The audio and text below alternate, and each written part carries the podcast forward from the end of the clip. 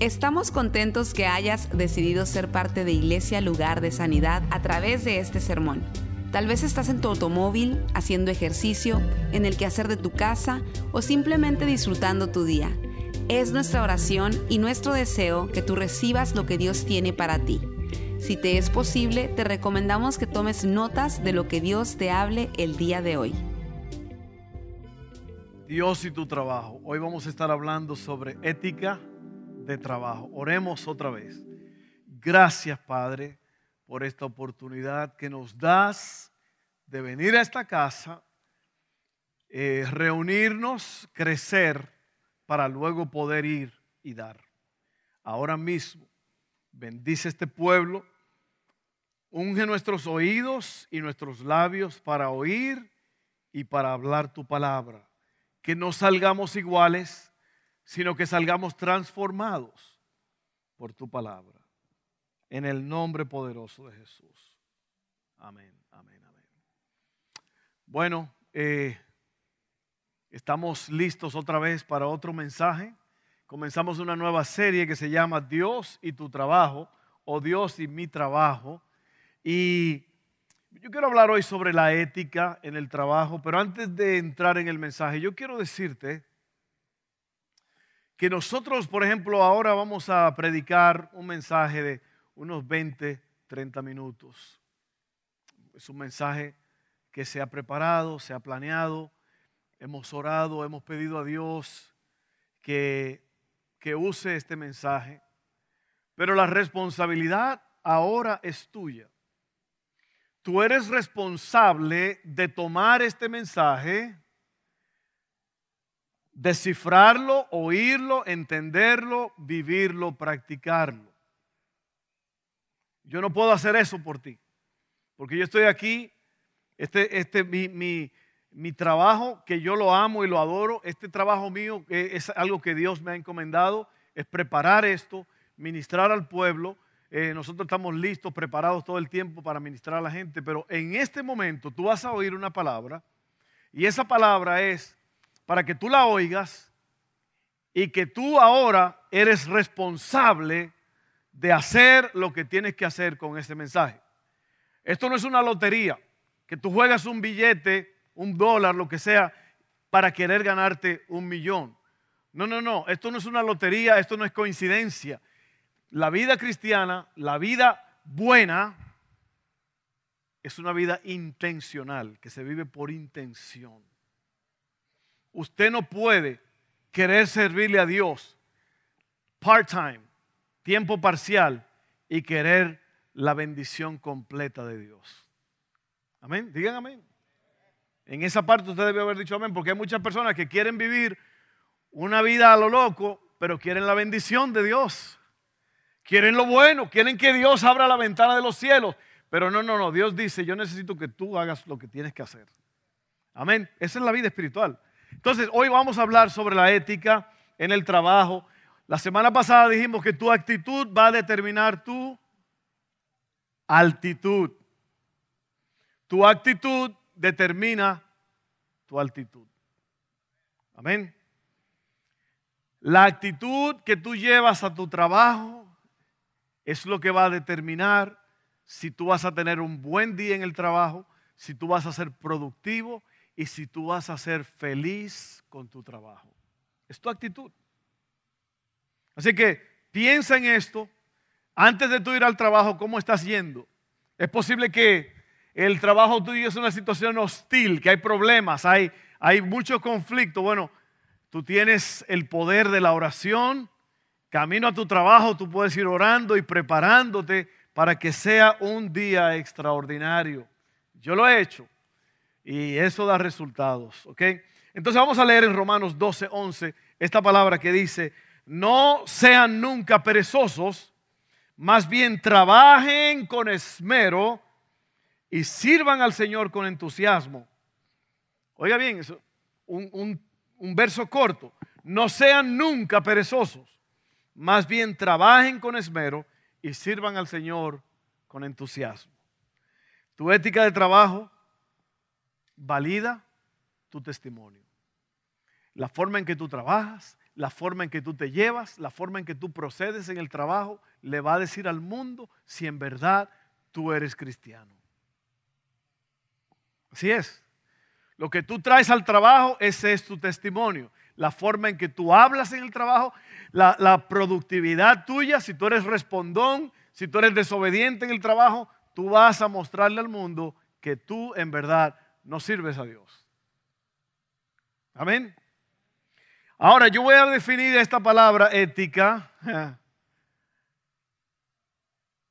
Cuando éramos chiquitos, mi, hermano, mi hermanito cantaban una canción que decía, yo tenía una tía, ética, pelética, pilín, pim, plética, peluda, pilada, pilín, pimplada, algo así. No sé por qué me salió eso de ética ahí. De, verdad, de verdad, no tenía esto en los planes. Ahora se me ocurrió, me, vi la carita de mis hermanitos cantándolo. Definición de ética, principios morales, oiga bien, que rigen la conducta de un individuo o grupo. Alguien dijo que no hay tal cosa como ética de negocios, sino que hay ética en general. La ética es la forma de ser, la moralidad en una situación, en un asunto. La ética trata sobre cómo nos enfrentamos con el reto de hacer lo correcto cuando eso va a costar más de lo que queremos pagar. Oiga bien, hay dos aspectos de la ética. La primera consiste en la capacidad de discernir entre lo correcto y lo equivocado, el bien y el mal, y la corrección de irregularidades. El segundo implica el compromiso de hacer lo que es correcto. Oiga bien, el compromiso de hacer lo que es correcto, bueno y propio. La ética implica la acción, no es solo un tema para reflexionar o debatir. Ética también significa el esfuerzo continuo de estudiar nuestras propias creencias morales y nuestra conducta moral y el esfuerzo para asegurar que nosotros y las instituciones que ayudamos a dar forma vivan a la altura de estándares que sean sólidos y razonables. Una vez te vuelvo a decir, esto que acabamos de leer, eh, yo espero, y tú vas a tener el estudio cuando salga, lo vas a tener ahí, yo, espero que tú hagas un repaso de estas cosas, porque a lo mejor hay palabras ahí que eh, hay que combinarlas con las otras para poder entenderlo. Yo creo que ese es el gran problema de la gente. La gente no tiene conocimiento y como no tienen conocimiento, no tienen poder.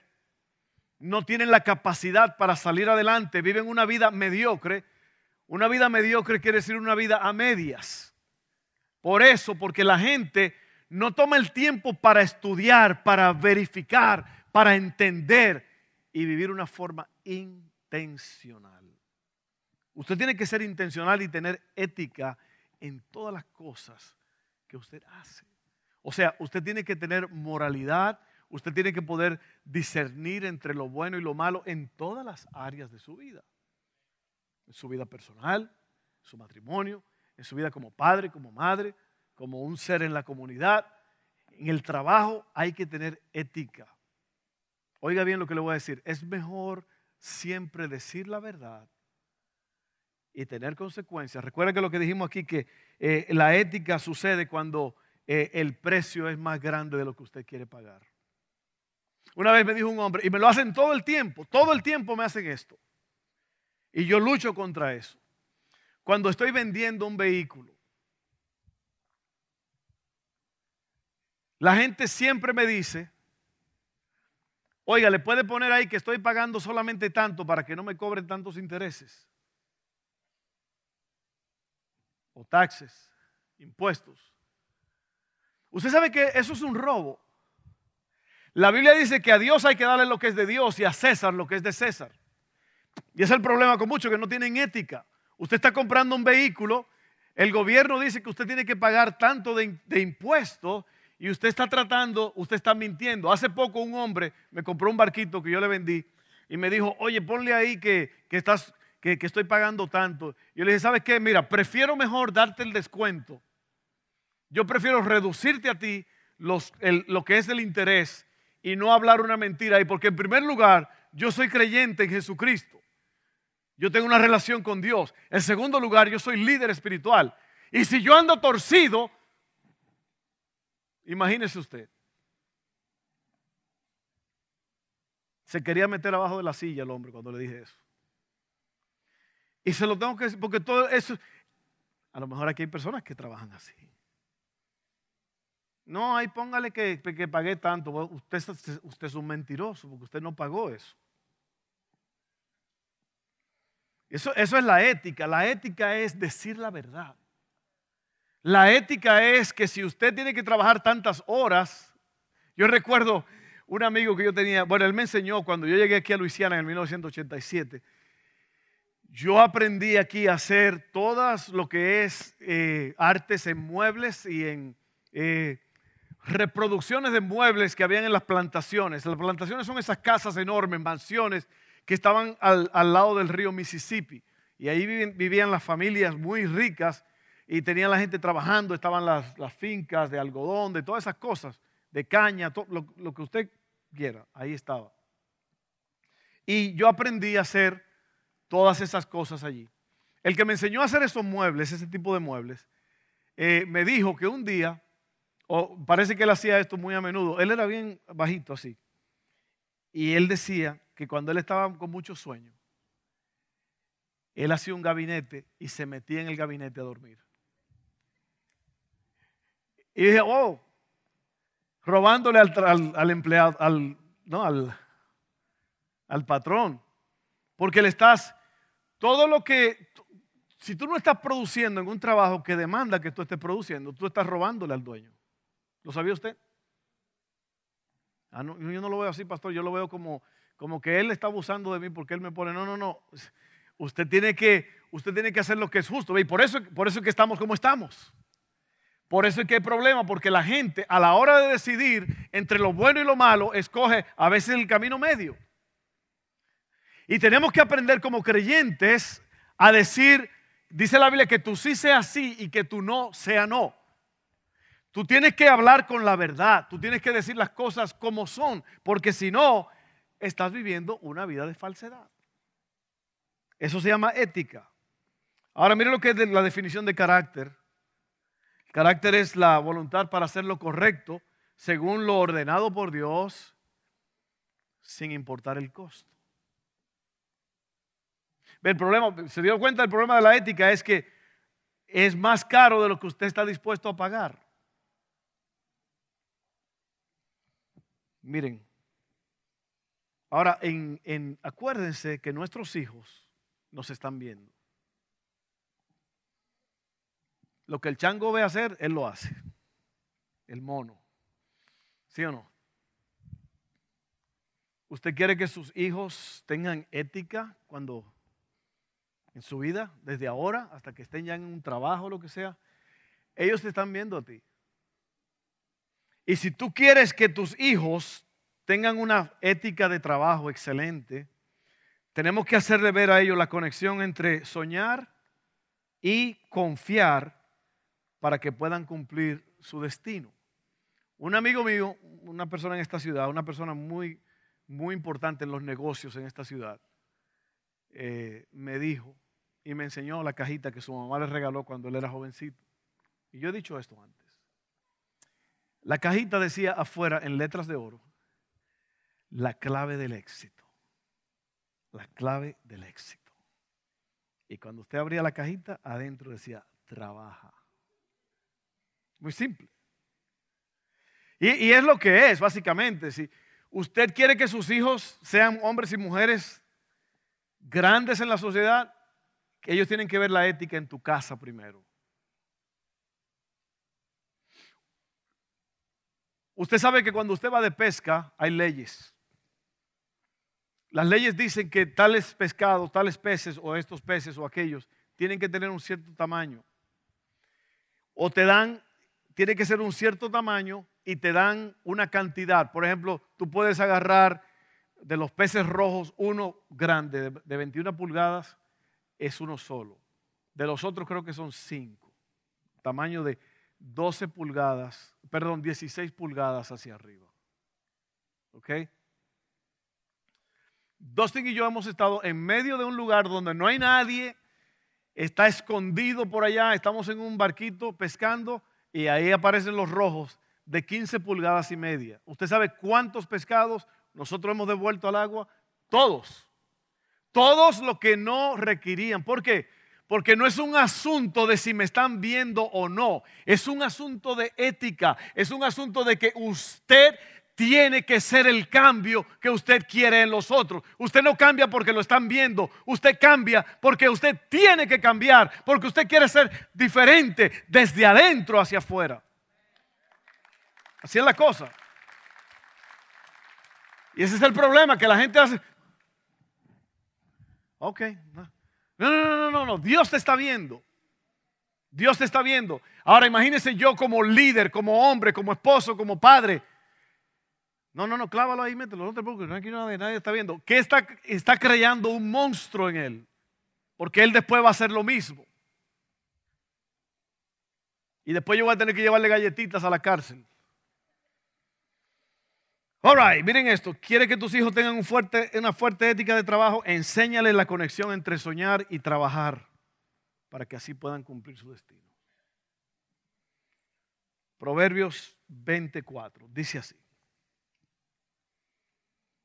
Los que por pereza, perdón, sí, los que por pereza no aman, no harán en la temporada correspondiente, no tendrán alimento en la cosecha. Lo que les dije ahorita de las papayas, ¿se acuerdan? Los que por pereza no harán en la temporada correspondiente no tendrán alimentos en la cosecha. Ética de trabajo. Proverbios 20:13. Si te encanta dormir, terminarás en la pobreza. Mantén los ojos abiertos y tendrás comida en abundancia. Proverbios 21:25. Por mucho que desee, el perezoso acabará en la ruina, porque sus manos se niegan a trabajar. Efesios 4:28, si eres ladrón, deja de robar. En cambio, usa tus manos en un buen trabajo digno y luego comparte generosamente con los que tienen necesidad. ¿Algún ladrón en la casa? Dice, si eres ladrón, pues eso es un asunto de debatirse. Si usted no le dio a Dios hoy lo que era de Dios, usted se lo robó. Y no le va a gustar esto. Hay un grupo argentino de rock que se llama Si no te va a gustar. No son de donde uruguayos, son uruguayos. No te va a gustar, no te va a gustar. Si tú te clavaste el dinerito que era de Dios, usted se lo robó. Pastor, no sea tan extremado. Dice la Biblia allí en, Malaquías, dice, ¿robará el hombre a Dios? Y ustedes me preguntan en qué te hemos robado en los diezmos, en las ofrendas. Hace días me dijo un muchacho, tengo un dinero aquí, pastor, pero es el diezmo y no lo puedo gastar. Tengo que darlo ya porque se me olvidó darlo y tengo que darlo. Eh, es un muchacho joven, pero él, entiende el asunto de la ética. Es un asunto que hay que darle a Dios lo que es de Dios. A no le gustó mucho de ustedes porque usted no cree en eso. Ahorita te voy a decir algo sobre lo que uno cree. Oiga bien esto. Ahora, esto me gusta aquí esta parte. Vamos a entrar en una parte un poco más profunda. Eh, ¿Cuántos se acuerdan de Mohamed Ali? El boxeador. ¿Sabe lo que dijo él? Dice, odié cada minuto de entrenamiento, pero dije, me dije a mí mismo, no renuncies, sufre ahora y vive el resto de tu vida como campeón. ¿Oye? Y es lo que muchos no quieren, no quieren sufrir, no quieren pagar el precio. Y hay un, hay un verso que se me olvidó ponerlo aquí, pero se lo voy a tirar porque está en Proverbio, no recuerdo dónde es exactamente. Pero dice, todo esfuerzo tiene su recompensa. Todo esfuerzo tiene su recompensa. Ahora vamos a hablar sobre los enemigos del trabajo. Enemigo del trabajo, enemigo de la ética en el trabajo. Excusas. Número uno, excusas. Proverbios 22, 13 dice, el perezoso afirma, hay un león allí afuera, si salgo me puede matar. Esas son las gente que siempre tienen una excusa para no trabajar, para no entrar en, algo más fuerte, más profundo. Siempre dicen, eh, son demasiados riesgos. No es que muchos, y le voy a decir, la vida está llena de riesgos. La vida es para los que se atreven. La vida buena y en abundancia es para los que pagan el precio y se arriesgan.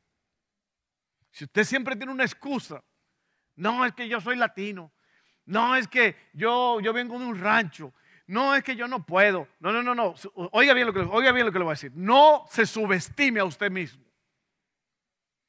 Usted es quien usted es porque Dios se esmeró en hacerlo y usted tiene un potencial bárbaro, usted tiene usted puede hacer cosas extraordinarias en este mundo.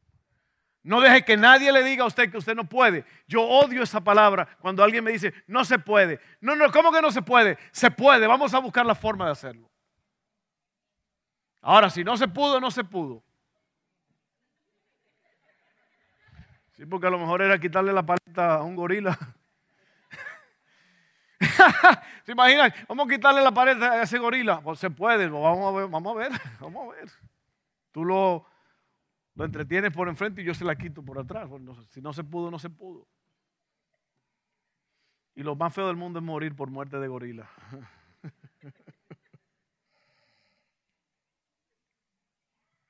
excusas, enemigo del trabajo, excusas. Oiga bien esto, cuando perdí las excusas, eso fue un letrero en un gimnasio, cuando perdí las excusas encontré los resultados. Cuando perdí las excusas encontré los resultados, los buenos resultados. Las excusas siempre se interpondrán en el camino de lo mejor de Dios para tu vida. Siempre va a haber una excusa. Tú tienes que contrarrestar eso y decir, no, se puede. No, sí se puede. Ahora miren esto, atajos, shortcuts en inglés. Proverbio 21.5 dice, los planes bien pensados y el arduo trabajo llevan a la prosperidad, pero los atajos tomados a la carrera conducen a la pobreza. Los atajos, ¿qué es un atajo? Un atajo es evitar el proceso. ¿Cuántos de ustedes saben que las cosas tienen que tener un proceso? Si usted trata de sacar un pastel antes de que cocine en el horno, usted mató el proceso. Usted quiso tomar un atajo y ahora no le está gustando cómo sabe el pastel. Es porque usted cortó el proceso. Y es lo que dice aquí, oiga bien, lo voy a leer otra vez, muy importante. Los planes bien pensados y el arduo trabajo llevan a la prosperidad, pero los atajos tomados a la carrera conducen a la pobreza. Usted está haciendo un restaurante, usted está poniendo los letreros, las cosas. Déjalo así, hazlo así. ese letrero está bien. Eso es un atajo. Usted tiene que esmerarse y hacerlo mejor. Porque si no, usted está matando el proceso. El proceso es el conjunto de pasos necesarios en la elaboración de un producto. ¿Me está entendiendo?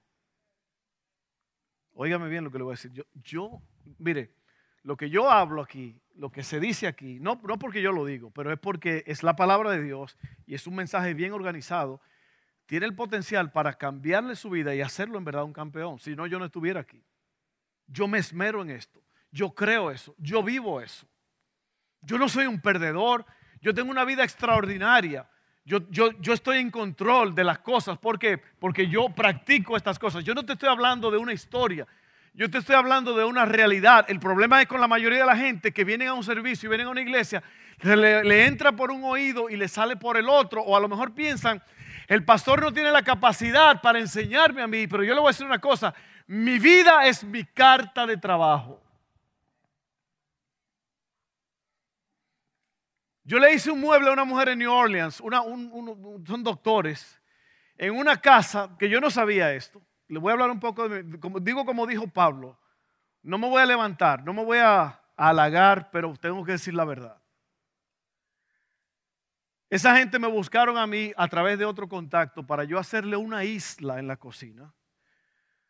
Si usted no sabe lo que es una isla, ese es un gabinete que va en medio de la cocina o una mesa para trabajar allí, para hacer cosas. Es, una, una, sección en medio de la cocina. En esa, en esa casa se firmó una serie de HBO. Y yo no sabía eso. hasta después que me lo dijeron. Pero yo lo hice para esos doctores, St. Charles Street. Y yo hice la isla. Y era muy complicada porque tenía partes que yo tenía que comprar maquinaria para hacerlas. Y llegó un punto en que ya a mí no me importó si yo iba a perder o iba a ganar ahí. Lo que yo tenía que hacer era hacer el trabajo y hacerlo bien. Y yo lo hice. Y yo me esmeré. Y yo combiné el color. Y yo combiné el, todo. Y lo hice de una forma que fui y lo llevé porque ese era mi deber hacerlo. Cuando esa mujer vio eso, ella dijo, esto es mucho más, mucho más de lo que yo esperaba. Y yo me reí por dentro. Una risa de satisfacción. ¿Por qué? Porque eso es lo que tú quieres oír de un cliente, que te digan lo extraordinario. Pero la mayoría de la gente no vive así. Por eso te estoy hablando así, porque yo quiero que tú seas así. Yo quiero que tú seas el mejor.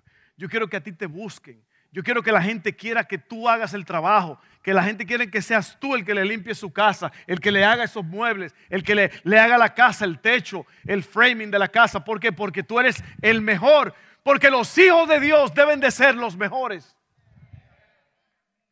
Porque cuando Dios hizo todo, dijo, y Dios vio que era bueno. Ética, ética en el trabajo, hágalo mejor, no agarre atajos, no tome atajos. Atajos son enemigos del trabajo. Número tres, derecho propio. El derecho propio es cuando la persona piensa, yo me lo merezco.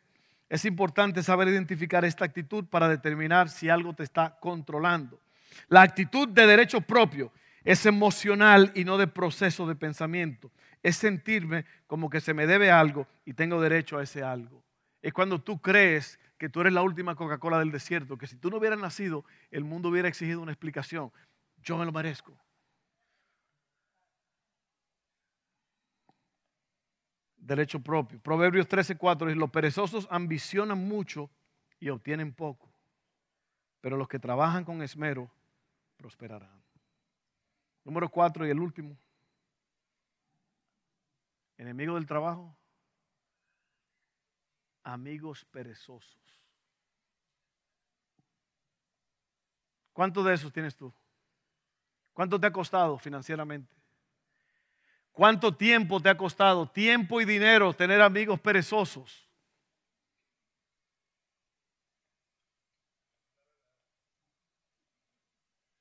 Oiga esto. Segunda de Tesalonicenses 3, 6 al 9. Y ahora, amados hermanos, le damos el siguiente mandato en el nombre de nuestro Señor Jesucristo. Aléjense de todos los creyentes que llevan vidas ociosas. ¿Usted sabe lo que quiere decir ocioso? ¿Usted sabe lo que quiere decir ocioso? Díganme, porque yo no sé. Ocioso quiere decir que no tiene, que no produce. Cuando la Biblia dice palabras ociosas, son palabras que usted habla a, lo loco y no tienen, no producen. Y oiga esto, dice aquí que se le dice, oiga lo que dice el apóstol, le doy una orden, le doy un mandato que en el nombre de nuestro Señor Jesucristo, aléjense de todos los creyentes que llevan vidas ociosas y que no siguen la tradición que recibieron de nosotros.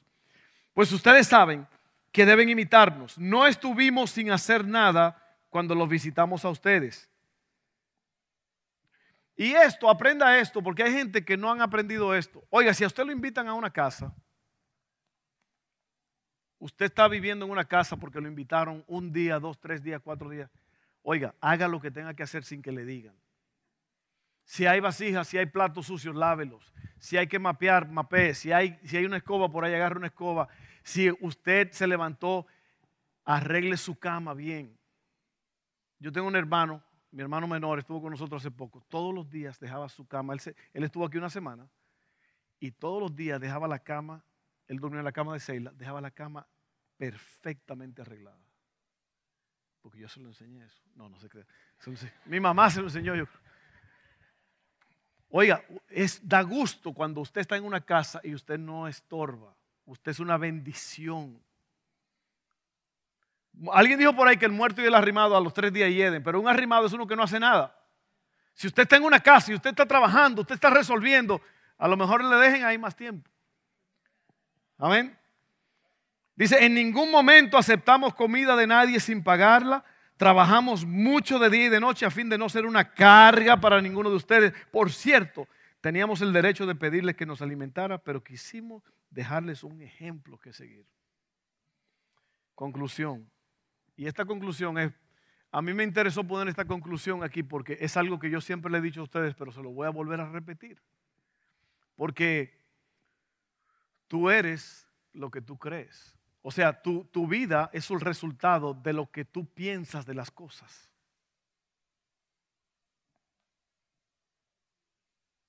Oiga bien, una vez un hombre, yo lo oí decir, o, me dijo alguien que lo oyó decir, él estaba hablando a su yerno, a su yerno le estaba hablando a este hombre, y le dijo a, su yerno, lo que mi hija necesita es una buena golpiza. Así que suénela. Y usted sabe que aquí usted suena a su esposa y le meten cinco años de cárcel. Va a tener un novio de este tamaño que se llama Bubba en la cárcel. Y ahí usted va a pagar todas las malas que hizo.